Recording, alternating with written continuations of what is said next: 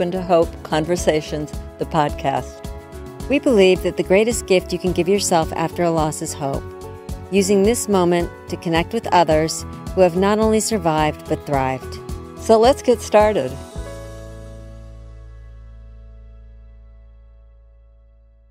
Welcome to the Open to Hope show. I'm your host, Dr. Gloria Horsley, with my daughter and co host, Dr. Heidi Horsley. Heidi, we're going to be talking about a really important topic today because we're going to be talking about supporting community and family after a tragic loss. Because I don't think people realize, you know, these losses just ripple.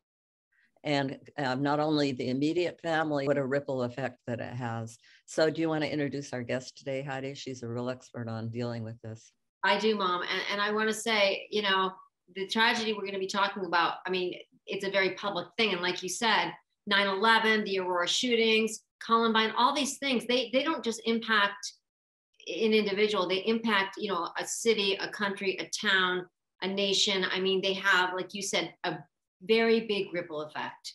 So we're going to be talking to heather dearman today about this. She has been a guest on our cable show and did a phenomenal show on this. If you want to go to open to hope and watch her uh, she is the founding member of the Survivors of Tragedy Outreach Program, which is called STOP, and I am a founding member with her as well.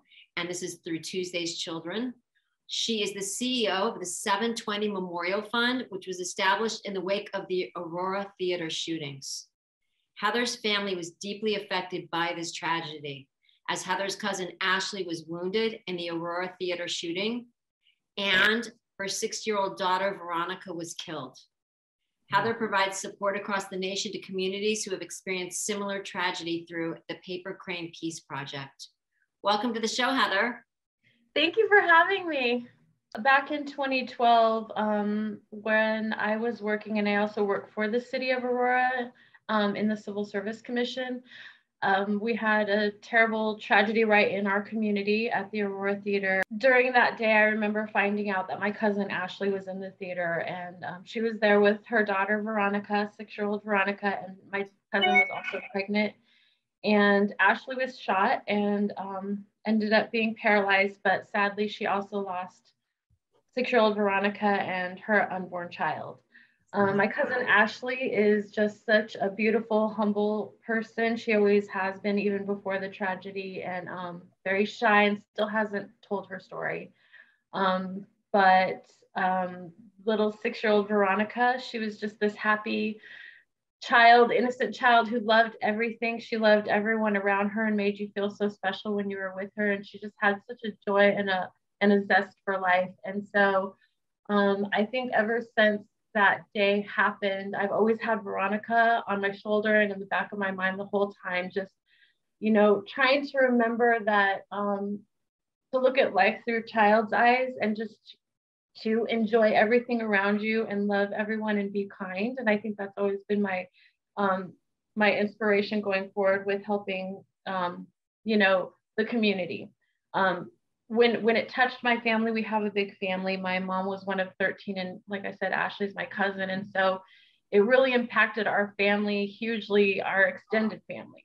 Um, just to have the whole world looking at us, and um, it was kind of a new thing back then, not so much now to have a, a mass tragedy happen where the whole world's eyes are on you, and it did tear a lot of our family apart in the beginning, and it was really hard to um, navigate that and see your family dynamics change in such a huge way. What kind of dynamics uh, happened? So, my aunts were very protective of Ashley and of keeping things quiet.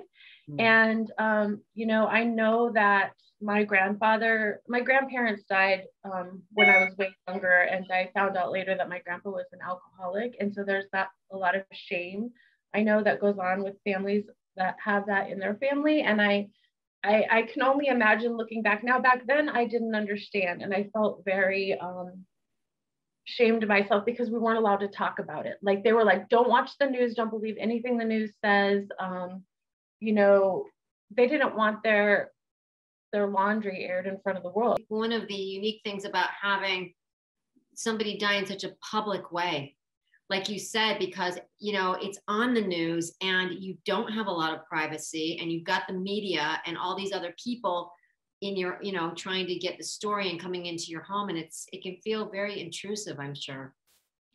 And it's, it's so wonderful to hear you say that, that you hear about that all the time.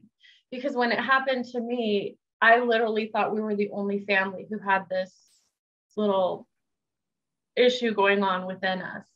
But it wasn't until I became a part of the foundation, met other family members, and then slowly you learn by connecting with others who it has affected that that happened to them too, because you feel so alone when it happens to you and your family, and you think you're the only one that's going through it. And, but and, you're not.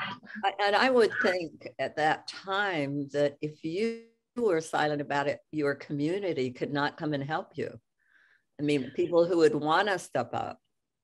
Exactly. And I think that's what was unique in my situation and my experience of it was that like the day that it happened i don't know what came over me but my heart like it was broke so wide open like i i just like it, it cracked open and all of a sudden i was vulnerable and maybe felt like i was floating and all of a sudden people would come in into my life or or right when i needed them it was like i was open to receiving the love and the care. And that happened to me the very first day with people I had met and like coming to me, seeing me cry or seeing me look afraid and asking me what was wrong and me being able to tell them right away what was wrong. Your family was struggling. It sounds like you got support from your community. Mm-hmm, exactly. I saw the support from the community and um, I was just really so impressed about how people embraced us and wanted to help us. And like I said, I work for the city of Aurora as well. And we were getting notes of love and support from all over the world. Like people would send us banners with signatures on them and they would hang them in the city hall. And uh, so I saw that firsthand. Whereas, you know, a lot of my family, they were being sheltered and they kind of didn't listen to it or were like keeping their eyes closed to it, maybe. And I really wanted that for them to experience it with me and that was a struggle that um, I've learned to um, feel okay with now because since it's been 10 years because only even only within my own five children everyone deals it in a different way. And in the beginning i would be so sad for one of my daughters who was struggling with it and wishing that she would come to the events and stuff and, and she just didn't want to. But um, now she experienced going to las vegas when that tragedy happened and then her heart opened up. So i know that it will come with time and they have to experience it when they're ready to experience it. Tell me about more about what you're doing. It sounds like you are going to other mass tragedies to help communities heal. Yes, we started as our foundation um, back when we started fundraising really a lot for the memorial to be built in um, 2015. Um, we decided sadly tragedies were happening more often. So at our booths, when we were raising money, we would have the banners for people to sign and um, take them to that community so that they, because we knew how much the love and support meant to us and how it helped us get through. You didn't just jump in and do this right away. It sounds like it was three years later when you were ready.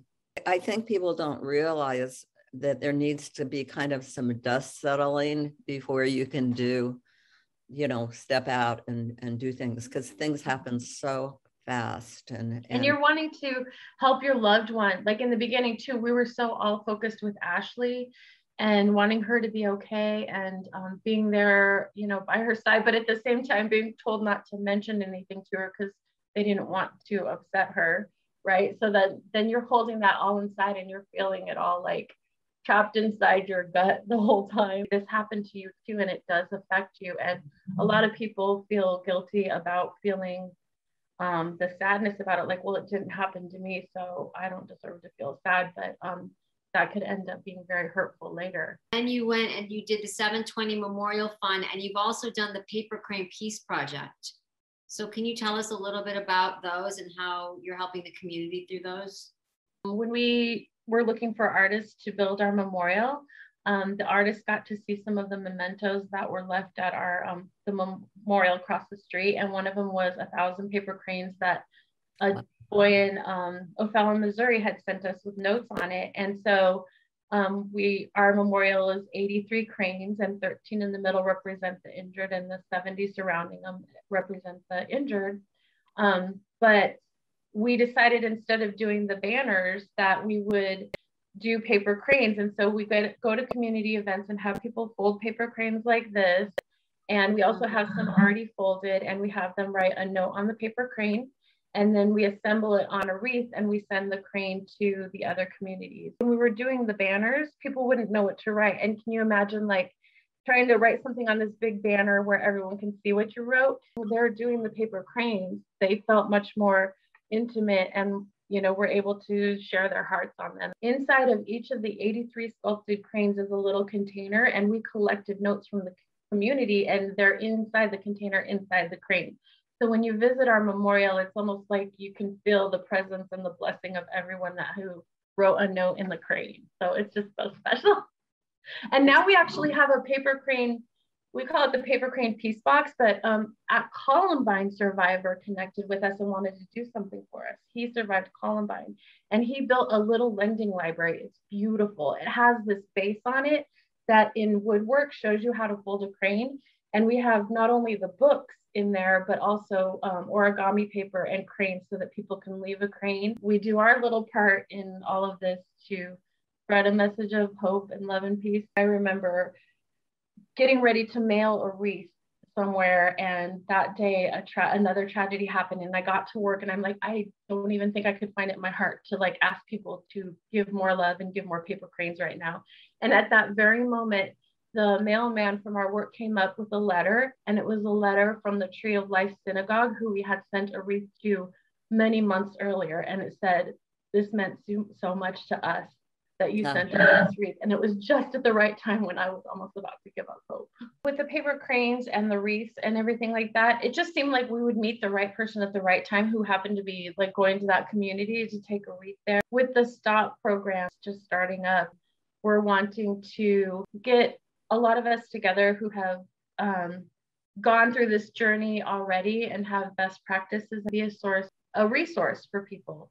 And when when something else happens, I think you can talk about different stuff, Heidi, but like I want to say that the most important thing to me when Tuesday's Children started this is that they are um, made sure that us founding members have support too. So when something tragic happens in the news, we have mm-hmm. um, people to support us in our our trauma grief at that moment before we start serving others. That is such a good point. Always taking care of yourself. And I love what this STOP program wants to do. Like I said, they're in their infancy, but bringing together all these people. I mean, I worked for the, the fire department for 10 years in New York City after, after someone lost someone in the World Trade Center.